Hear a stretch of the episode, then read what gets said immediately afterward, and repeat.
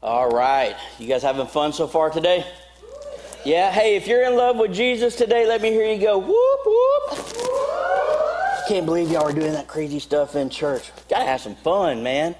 Have some fun. I believe God was fun God. Still is a fun God.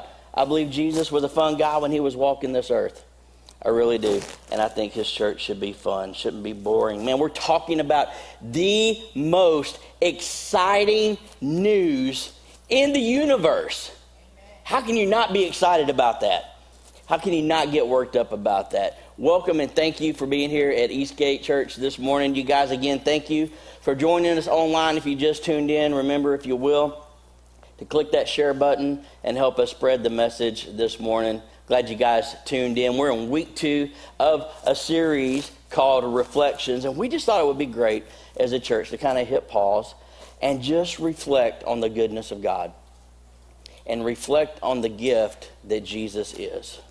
He's a perfect gift, the perfect gift. And in this season, where everybody's just drawing towards Christmas, um, Christmas is great because you get to spend time with family. Hopefully, spending time with family is a great thing. Sometimes it's not, but that's okay. You guys can work that out on your own. Um, but Christmas is, you know, it's about having fun, being with people that you care about. It's about giving gifts to show appreciation, but ultimately, it's about the perfect gift that was given to us. His name is Jesus. We started this series last week. Today, we're going to continue it, and we're going to focus on, uh, I think, one of the most beautiful aspects of Jesus his life, his ministry, his focus while he was here on this earth, and how Jesus was all about going after the one. Was going after the one. And in fact, if you've got your Bibles or your tablets um, this morning, you can go to the book of Luke, chapter 15. And uh, just just so you know, I think we've got all the notes for the message today loaded up on YouVersion on the Bible app, so you can follow along with the message as we go on that platform as well. Luke chapter 15 is a beautiful passage in the Bible because it Jesus just kind of exposes his heart a little bit and lets you know what his focus in ministry is all about. And he gives three parables in this chapter. And he talks about, you know, the shepherd that loses the one sheep and he leaves the 99 sheep and he goes after the one, which is what that song we just sang was all about. And he talks about a, a lady who lost her coin and tore the house apart trying to find her lost coin, you know, because it was special to her. And he tells this parable uh, that most of us could tell from heart. Um, and he talks about the prodigal son, the son who leaves his dad, takes his inheritance, and goes away. And then comes back. And that all three had the same thing. It shows God's heart for the one that is out on their own, for the one that's lost in sin, for the one that's out there. His heart was for the one. Luke chapter 15, verse 1. We're going to read part of these parables today and break it down and just look at this beautiful aspect of who Jesus is and what his focus was while he was on this earth. It says, Now the tax collectors and sinners were all gathering around to hear Jesus. But the Pharisees and the teachers of the law muttered, This man welcomes sinners and eats with them. It's funny how every time you see Jesus reaching out to a group of people that need the love of God, you got the Pharisees or this religious group of people that are always standing in opposition to him and always complaining about what Jesus is trying to do. And if I had to identify with one group in the Bible, it wouldn't be the Pharisees. You know, like I, I would be with the, the tax collectors and the sinners. How many of you guys would feel like you fall into that category too? Yeah. Uh, before Jesus, not like now, because I know we're all saved and sanctified and holy, and none of us have any issues in here. Like we're almost Jesus worthy, walking on water ish kind of people. You know, we don't have any struggles day to day. But I would go back to uh, the, the, tax collectors and the sinners because I think I land on that ground more often than not myself. How about you guys? Yeah, so y'all are waking up just a little bit. These Pharisees, though, man, you think they would have learned. They're always butting heads with Jesus over this stuff. And here Jesus is doing what Jesus does. He's reaching out to the people that nobody's reaching out to. He's loving the people that nobody wants to love. and he's spending time with what would have been like in church circles at least like social outcasts like the people you just don't go hang out with the people that are just too dirty and too sinful and they're going to have to clean their stuff up just a little bit before they're ready to come into church you know he's hanging out with those people because jesus knows that you can never get cleaned up enough on your own to stand in front of god so he's going after the one. He's going after that group to reach them where they were. These Pharisees were muttering and complaining because Jesus was breaking a rule of theirs and hanging out with these people because Jesus was considered a teacher of the law. Like he was, technically, he was a rabbi recognized by the local synagogues. And as a rabbi, what you didn't do was hang out with sinners and tax collectors because it would make you dirty. It would taint your holy little glow. You know, it, it would get your sanctified little fingers dirty with the dirt of the people, you know. And, and so Jesus was there hanging out with them, eating with them. And these Pharisees were like, You got to be kidding me. What is this guy doing? because they had a whole lot of extra rules and extra hoops that they were trying to get people to jump through to meet what their expectations and their perceptions and their standard of what a person who is in good standing with God should look like. And these Pharisees, like God gave us in the beginning, like in the Old Testament. When I say Old Testament, you guys know what I'm talking about, right? So I know this is Eastgate Church, so we got all kinds of people coming in with all kinds of backgrounds, and some of y'all may not know your Bible from your hind end, you know. Uh, so I want to walk you through that. You got Old Testament, New Testament. New Testament uh, starts with Jesus, and it carries on the story of the church after Jesus lived his life. And Old Testament is all the stuff that happened before Jesus hit the scene. Okay? Old Testament, God gave the people of Israel some rules to follow and said, hey, these are these commandments. Um, follow them, keep them straight, and it's going to protect you from danger and protect you from harm. And that was God's motivation with the Ten Commandments and the Levitical law was to protect people. It was not to give them a whole bunch of rules that he knew they were going to fail at, even though he knew they were going to fail at it because we can't keep the rules. They were there to protect them, to protect us. You get that? That's his motivation towards us. And so these Pharisees would come in and they would add to these rules because they felt like the common church going folks couldn't understand it on their own. So they felt like they were going to have to break it down on a lower level for the common people to give them smaller steps to take in order to live up to the larger steps of the law. And it got so complicated, guys, it was ridiculous. You couldn't eat with sinners or tax collectors. Let me ask you a question. If you don't hang out with sinners, how can you reach sinners for Jesus? How? It, you just can't. You can't reach anybody for Jesus if you're not spending time with them or connecting with them somehow, some way. You know, they were boxing themselves in in like this classic religious trap um, that this religious mindset puts you in, where you expect people to jump through hoops to get to God when we are supposed to reach people where they are and lead them into a relationship with Jesus. And then let Jesus do all the work that he needs to do on the inside in their hearts. So they compounded all these laws and they would add, literally, like through this thing called the Mishnah or the Midrash. I know that sounds kind of fancy, but it's just this term to describe the extra laws that these Pharisees would add to the laws that were already there. So you take like um, one of the laws, and we talk about this from time to time here because I'm, I'm telling you, if you hang around and you get to know my heart, I'm always hammering on religion and how much I hate religion because when you look at the life of Jesus, he hated religion. He was always battling against religion to lead people into an authentic relationship with his Father. But these guys would take a law like honor the Sabbath and keep it holy. Okay? Take a day off and rest and reflect on the goodness of God. That's what that means. And they it complicated it, and they added like sub laws and subcategories. So to honor the Sabbath and keep it holy, they created 39 subcategories to help def- define what work meant. If you take X amount of steps, well, now you're working and you're breaking the law. If you wash X amount of dishes in the house, now you're working and you're breaking the law. You know, if you change so many diapers, now you're working and you're breaking the law.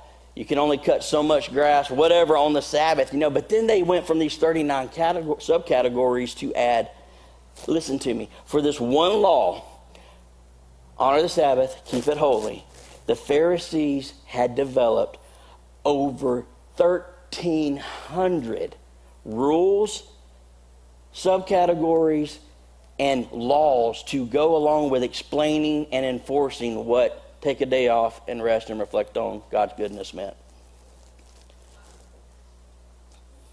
We're pretty good at, as people at jacking up what God intended to be simple. Yeah. Now this is what Jesus was messing messing with here. He was reaching out to this group of people, and these religious people were upset because Jesus was breaking one of their little laws, one of their little preferential things, one, one, of, one of their traditions that they put in place that God never intended. And we got to be careful as a church that we don't adopt the same mindset that they had when Jesus was there. Because when tradition and preference come before biblical principles and reaching others, the church is broken. I'll say that again because that was a mouthful. When tradition and preference come before biblical principles and reaching others, the church is broken. Church is broken. We're not focusing on the one. We're not following the pattern of Jesus. We're not reaching out to others. We're circling around and building a culture that's our own and losing sight of who God has called us to reach and what the greater mission of the church is. I joke around with the staff here sometimes and I say, you know what? There are country clubs disguised as churches all over this country. But there are very few real churches that have the heart of Jesus that are willing and ready to get out there and get dirty and reach people where they are and introduce them to the Jesus that so radically transformed our lives.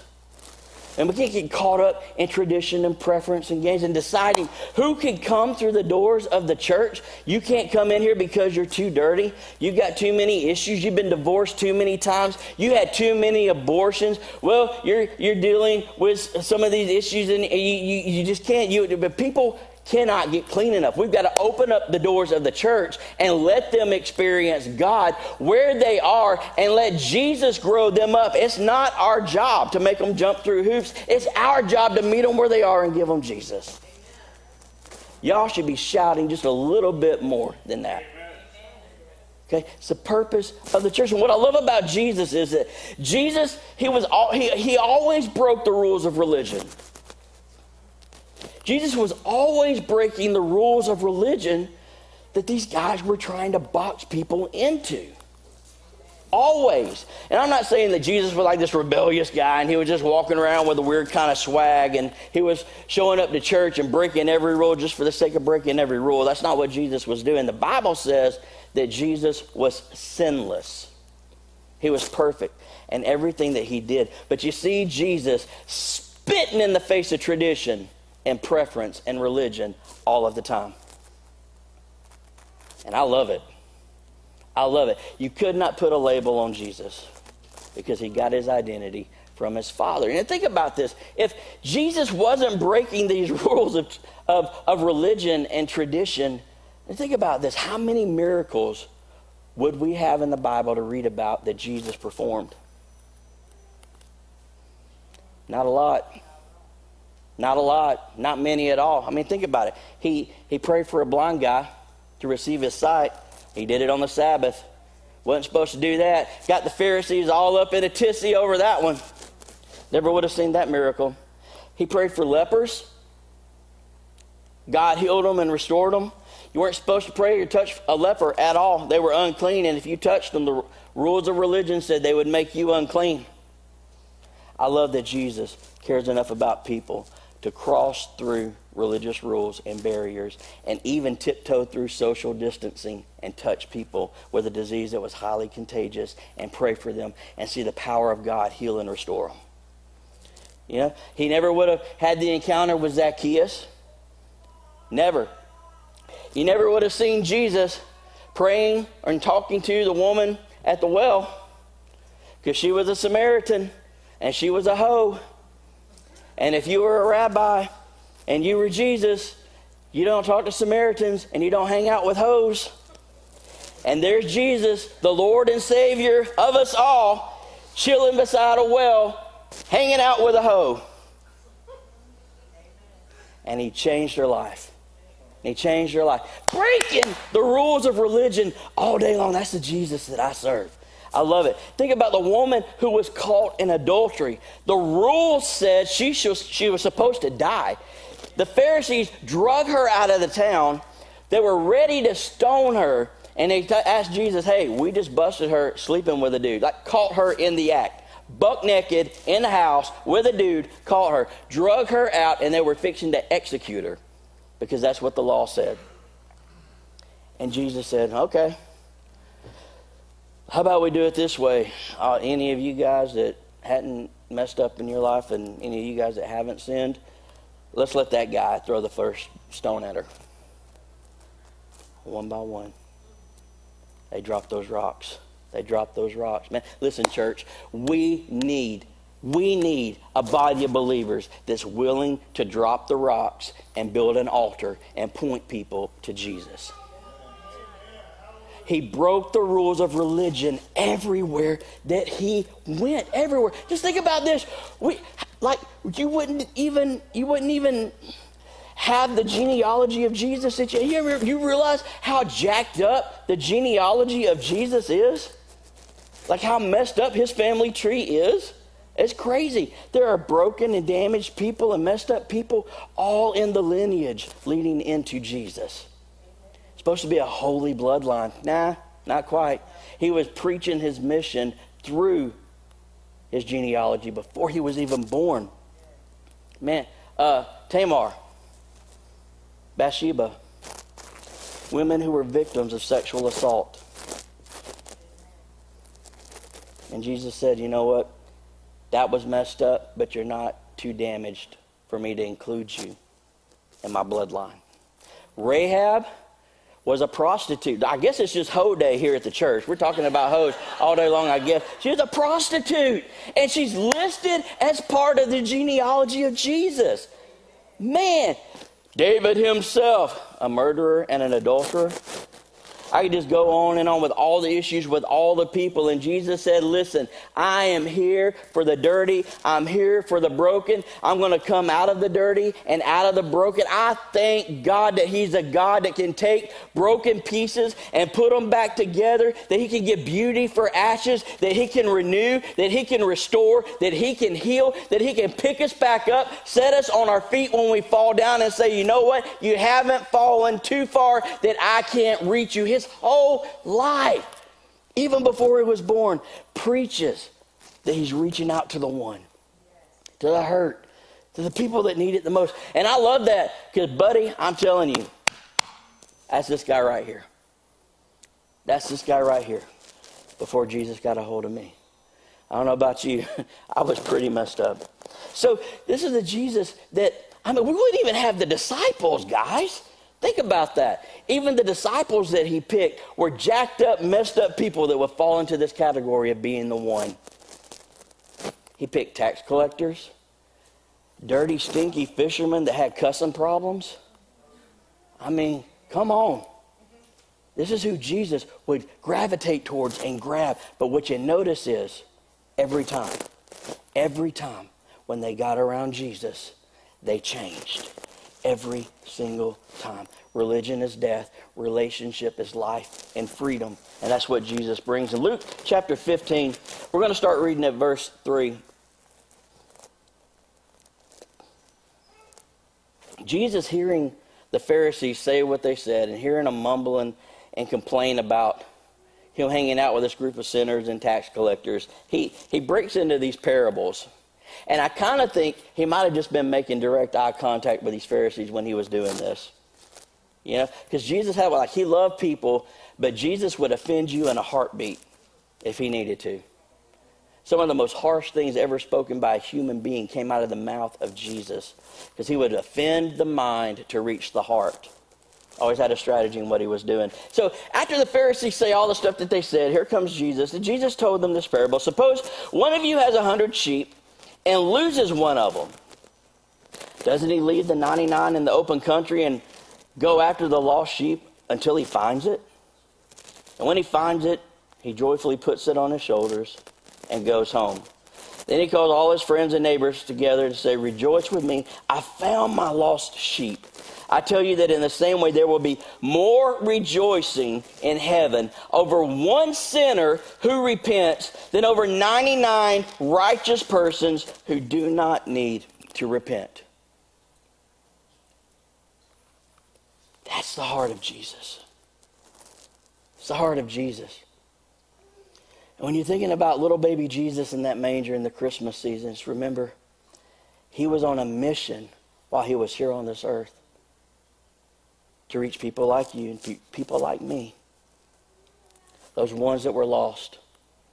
Those ones that were lost. It was his mission. Like Jesus even said it straight out in Luke 19, uh, verse 10. He said, For the Son of Man came to seek and to save the lost. That's it. Not build a massive church, not get a huge following. He said, I'm here for one person, one purpose. I'm here to reach the lost. I'm here to look for them. To seek means look. I get out and deliberately go out and try to find the lost. That's what Jesus is saying. And I praise God for that because, listen, I mean, let's be honest. We kind of talked about this a little bit earlier, but if we're just being honest, we've all been that one. We've all been that one. All of us. Caught up in sin, caught up in our past, caught up in the issues and the vices and all the mess of life. And, you know, and sometimes even after we've accepted Jesus as our Lord and Savior, like, I know none of us in here are perfect. Sometimes we mess up, sometimes we make mistakes. I love the fact that He doesn't kick us out just because we dropped the ball on some area in our life. Just because we, we don't measure up somehow, some way. He goes, I know, I knew that before I even started this with you. None of this is surprising to me. I'm still going to love you with the same love that I loved you with when I gave my life for you. And He goes to find us, to bring us back in. We've all been that one.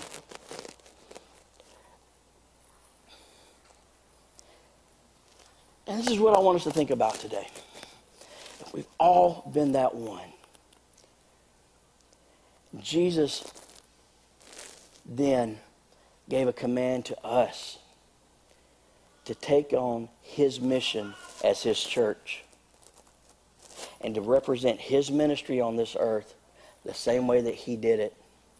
And he said, I don't want you guys to keep what I've done in your life to yourself because there's a lot more ones out there that need to be reached. And he's looking to us as a church to reach the lost, to reach the broken in our community, to reach those in our family, in our circle of friends, the people at work, to show them the love of God and to reach out to them and, and love them with the same love that he loved us. Not to look down on them, not to expect them to jump through hoops, but to love them with that same unconditional love. To go after them like they're that one out on its own and leave the 99 to go get them. He, he wants us to have that mission. He said in Mark chapter 16, in verse 15, Jesus is talking to us, he's talking to the disciples and the church that was there. He said, Go into all the world and preach the gospel to all creation. Preach the gospel to all creation. Everybody. It is a great reminder for us as a church. Listen, we don't exist to get together every Sunday and sing some songs, give a little bit of money in the offering, and feel good about ourselves. We exist as a church to carry on the mission of Jesus, and that is to go after the lost. Can I just be honest with you this morning? And I'm, I'm, I'm talking to myself when I say this. Listen, all this, not about us. It's not about us. It's about the one. It's about the one. He has called each and every one of us to share that love and to share that gospel with as many people as we possibly can. Now, some of you may have even heard anything like that before in your life. You know why? Because pastors are too stinking scared to stand up and challenge people to get out of their comfort zone and to go out and reach people. You know why? Because they know when they put that kind of challenge out in front of everybody, that probably some of them aren't going to show up the next week. I have a question for you. What, what has to be going on in your heart to not want to tell other people about this love of Jesus that has so radically transformed you? You know what I mean? Something's got to be broken in there. Got to be broken in there. Maybe it might be because we've bitten a little bit of that religious apple and we've gotten used to the comfort of this and we've forgotten about the mission that Jesus has called us to. And I'm not saying we don't get together and worship God and we don't get together and have fun. And I, I think church should be awesome and church should be fun. But church, listen, we're here to reach the lost.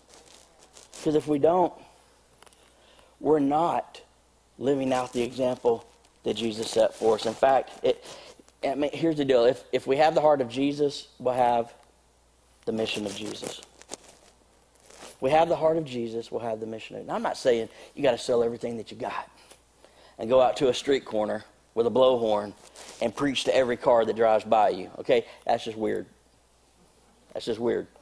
Um, maybe those people reach. I've never seen anybody like that. I'm not saying that, but I am saying this. You're probably strategically placed in your circle of influence in life to reach people that nobody else can reach. No one else but you. Do you ever think that at your job, you're not just going to your job to get a paycheck, but maybe you're there to be an undercover missionary to the people that you're working with? And when you're with that family that might drive you absolutely nuts during this Christmas season, maybe you're there to be a missionary to them. Just to show them the love of Jesus to tell them about Jesus. Maybe you're going to be the only Jesus that they're ever going to see. And, and this is this is why I wanted to talk about this today, not just because Jesus is so awesome and not because he's given so much for us, but because because next week we have an awesome opportunity to put this stuff into action and invite people to a Christmas service here at this church and watch God impact their lives. Everybody say this. Hey, you want to come to church with me? We're doing some cool stuff. For Christmas. How about it? Pretty easy. Pretty easy. It doesn't have to be as corny as lame as what I just said, but you can invite people. You know what I mean? We're having this Christmas thing at church. What if, what if this week we put the Word of God into action and invited? And we didn't just say, wow, that's going to be a great Christmas service next week. I can't wait to get there to see it for myself. But what if we invited somebody to come on? You know that most people will come to a Christmas service at church if you just invite them? All you got to do is invite them. Well, I just don't know if I can I, if I can invite, I just don't. I, you know what? Maybe it would help you to do this. This is kind of extreme. I get it. Okay, but maybe that person at work or that family member or your neighbor that you're on the fence about inviting to church, maybe if you picture them in hell, on fire, burning for all eternity, and you know that you have the answer and the freedom, and you have the gift of salvation inside of you to offer them through Jesus, maybe that might motivate you a little bit more to step out because you might be the only Jesus that they're going to see. About seven out of ten people will say yes to coming to a Christmas service like we're going to have next week. That's why we're having a Christmas service like we're going to have next week.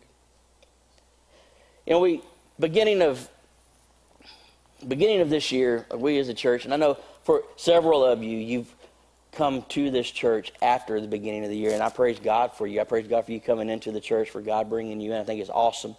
We got together the beginning of this year, and we decided that we wanted to kick up our outreach and our reach in the community to a whole nother level because we didn't want to sit around and risk becoming a glorified country club. We wanted to have an impact in our community for Jesus. And so a lot of us just went, just just sold out into this challenge that we put into everybody. Just we called it a 12 stone vision that God had given us. Um, God spoke to us and said, "Listen, you're going to see 2,000 salvations and 1,000 baptisms over the next five years of ministry in your church." That sounds awesome. That means a lot of work for us. It's a lot of work. And we, so we started giving above and beyond what we had normally been giving at the church so that we could see an increase in the outreach from the church. Now, I want you to hear me say this not an increase in salaries for the staff, okay? Increase in outreach from the church.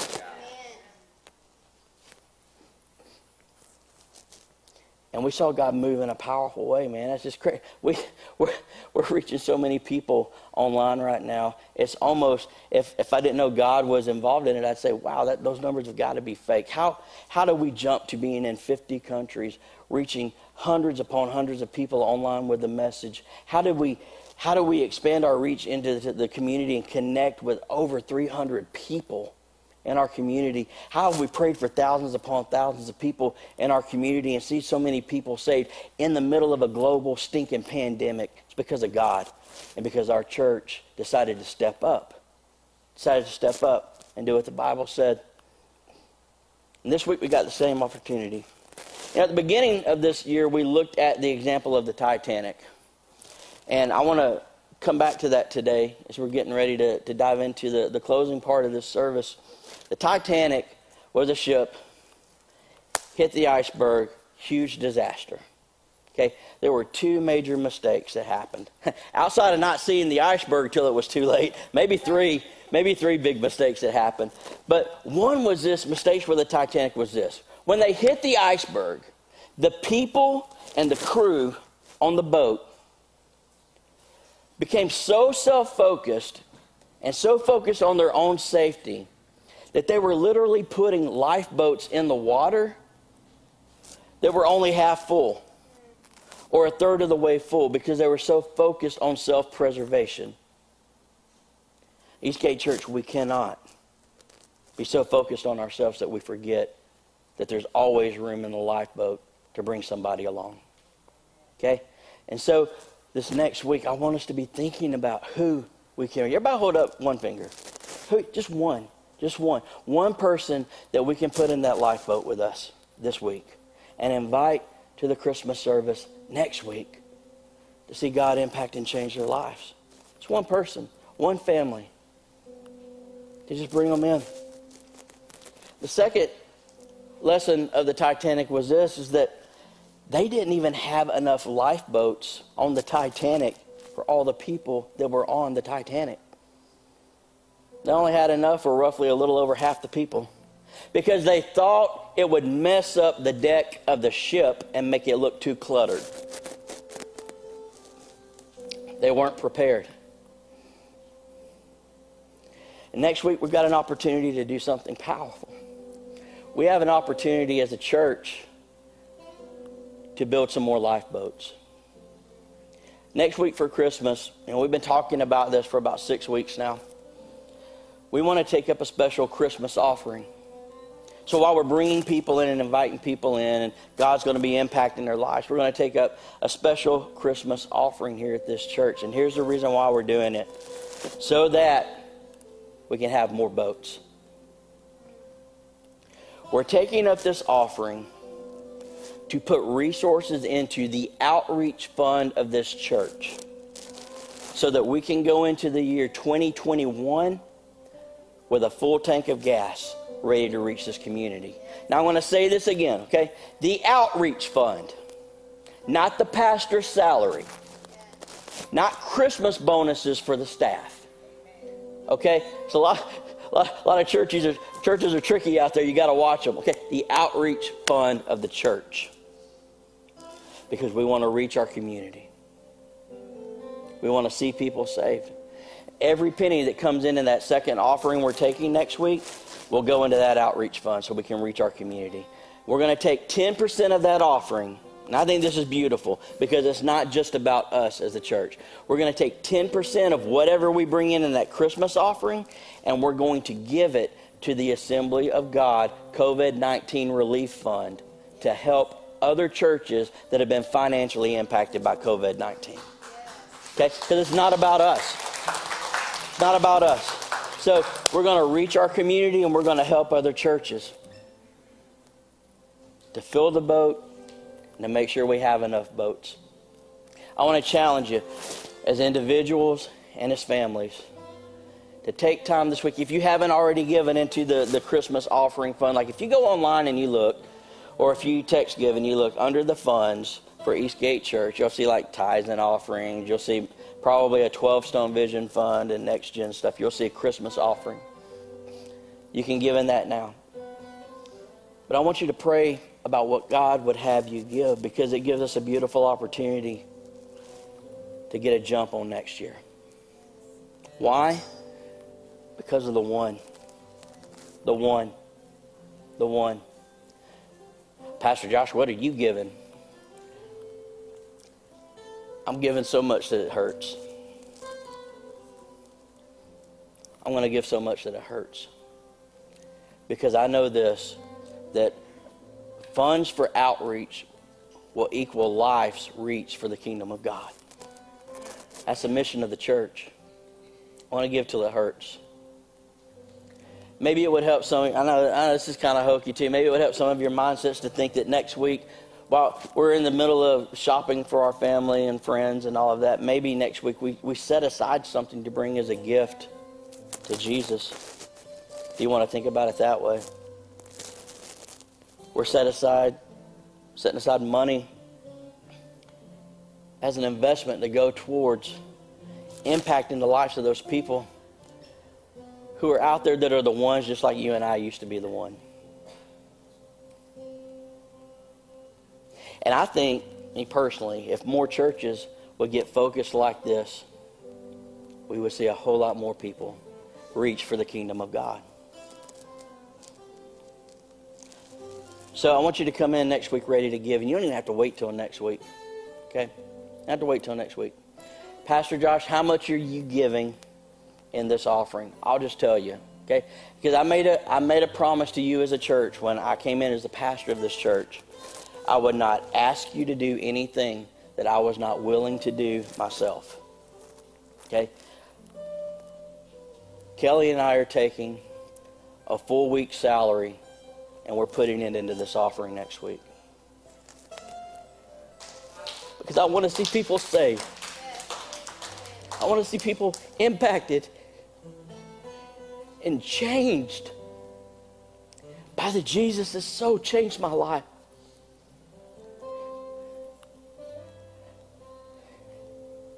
And if us doing that so that we can reach other people, we'll reach other people, then it's worth it. And I want to challenge you. I want to challenge you guys watching online. I want to challenge you to give and give till it hurts. Not so the church can have a huge offering to say we had a huge offering, but to the glory of God, so that my God, at least one church can say, we are serious about what we say God has called us to do. I don't know what that looks like. It might look like $10 for you. It might look like $50 for you. It might look like a thousand. Maybe some of you guys could write a huge check and go towards it and it wouldn't even put a dent in what you've got going on in life. Let me challenge you. Amounts aren't important. What's important is that we give our best. Okay? That's what that's what God's impressed with. Are we giving our best? Are we doing our best? So come ready to give. And don't even wait. Give now so that we can see lives impacted and changed. Does that sound like a great idea? Yeah? I think it's going to be awesome. But here's the deal that's going to be great. I want to see this church full of people that are going to give their hearts to Jesus. That's what I want to see. But we've got to imp- we've got to impact somebody. We've got to invite somebody. If you look over your shoulder, for some of you it might be behind you, on this wall back here, to this side. Guys watching online, I'm sorry. When you come to service here, you'll, you'll be able to check it out. there's a big banner over here, and it's got our name on it, and it's got all these lines on the banner. This is something that we put up that we're going to leave up for a while. All of those lines are just big enough for us to write names on. I want us to fill that banner full of names of people that we are believing to come into the kingdom of God. People that we're going to be praying for, interceding for, people that we're going to be inviting to church, inviting to outreaches, whether they, they come next week to the Christmas service or it's going to be something in the spring of next year. A name sits on that banner for six months, then let a name sit on that banner for six months. And we'll pray and we'll intercede and we'll believe for God to move in their lives for six months. And I tell you what, it makes the celebration a little more special when they come through those doors and God impacts their lives. Okay? So that's what that banner is all about. Why? Because I want to, even right now, begin to move the focus of our church onto the one. And I don't want you to feel pressurized or guilt driven or anything like that. You know, like can happen sometimes in, in services like this. It's there for, I, I mean, probably everybody in here knows at least one person. Let's put them on there. Staff's going to pray for them. We're going to pray for them in service. We're going to believe for God to impact their lives. So after service today, feel free. There's Sharpies over there on the small table to go over there and, and write a name. And we're going to be praying with you for God to move in that person's life. Might be good for you not to put a last name up there. Just put a name up there, okay? And we'll pray for them. But next week, next week, guys, it's going to be so awesome. Our kids have been practicing and preparing and, and getting these little skits. it's so fun to watch little kids get up in their little Christmas outfits. And you never know what kids are going to do on a stage. So this could be great, or those kids could just go buck wild crazy, and we're just going to have a YouTube moment. We don't know. Okay, it's going to be fun. They're going to tell the story of Christmas. The band's going to be preparing. They're going to have some special songs that they're going to do next week. I've got a. It's going to, going to be a, a brief special message. that's going to be geared towards the lost and reaching people for leading people to Jesus. What it's going to be about. And then when it's all said and done, we're going to go to this back parking lot back here and we're going to have some fun. We've got a hot chocolate bar that's going to. How many of y'all like chocolate? Yeah. Oh, you're going to have some fun next week. You're going to have fun. Death by chocolate in a cup, I'm telling you. it's going to be great. Uh, hot chocolate, um, inflatable stuff for the kids to jump on. And if you can sneak on there while the adults aren't looking, maybe you can jump on the bounce house a few times as an adult before we kick you out. Who knows? Uh, petting zoos, horse rides. Okay? Now, I don't want you to think little bitty ponies for kids, horse rides. So, adults, if you like riding horses or have always wanted to ride a horse, you get your chance. So, it's going to be fun. It's going to be a lot of stuff. We're going to be playing Christmas movies. We're going to have some food being cooked, it, you know, some good food too, and it's all going to be free. And we're advertising this as a community event that starts at 12:30. Okay? So, we're going to be here in service. God's going to be moving. It's going to be awesome. And when we say amen and we go back out there, people from the community that have seen our ads are going to begin to show up. And we're going to be able to reach them too. Free. Free. Because we want people to know about Jesus. That's going to be fun. Okay. Now, we may have to do a few things different. You guys still with me? Okay. May have to do a few things differently next week, okay? Because this room's going to be more full. See, we've enjoyed the, the space of uh, low attendance because of COVID 19. And I'm seeing the last few weeks attendance coming back because I, I, I love that. I love to see that. We're going to have a more full service though next week. So we're asking you, if you can, if you're comfortable doing it, maybe consider wearing a mask because you might be sitting next to somebody that you don't know. And that's okay, right? That's what it's all about, right? Okay, so we might see more people invading all the space that we've become used to over the last six or seven months. Uh, we'll have free masks available if you don't have one. Now, listen, here's the deal. We're saying we're encouraging you to, just because it might make some of our guests feel more comfortable. Okay? If you don't want to wear a mask, look at me. Nobody's going to escort you out of the building because you're not wearing a mask in service next week. All right? We let people make up their own minds on whether what they're going to do, but we're saying maybe for the sake of our guests, pretty please put one of those on. When we go outside, we'll have plenty of space probably, so it won't matter that much. Here's the other thing that you're going to see different next week. We're not going to be parking in this back parking lot. Okay? So we've gotten permission from the landowner of this land lot next door to let us park our cars over there. So when this front lot here is full, we're going to begin diverting parking to this field next to us. Okay, so don't let that catch you by surprise. We'll have people there ready to give you instructions just in case you forget. You know, so none of that's going to catch you by surprise. You know, if you forget, we'll be prepared for you. Um, so be ready to show some preferential treatment to our guests and maybe park over there to allow some of our guests the ability to park closer to the building. Maybe we could do that and just serve a little bit next week. So, masks, be ready to park in this field next door. If you get here a little bit late, I'd encourage you to do this. Get here early next week. Get here early so that you and your guests can find a good place to sit and get ready to have some fun.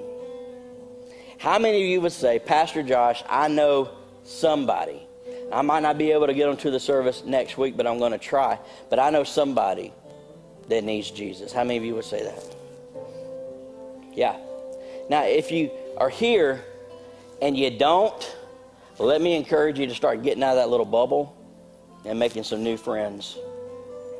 What I want to do as we close service is this I want us to pray for those people that we know that need Jesus in their lives. Can we do that? And while we're doing that, I want us to, to praise God and give thanks to Him for being the Jesus that went after the one. Because we wouldn't be here without Him. Amen?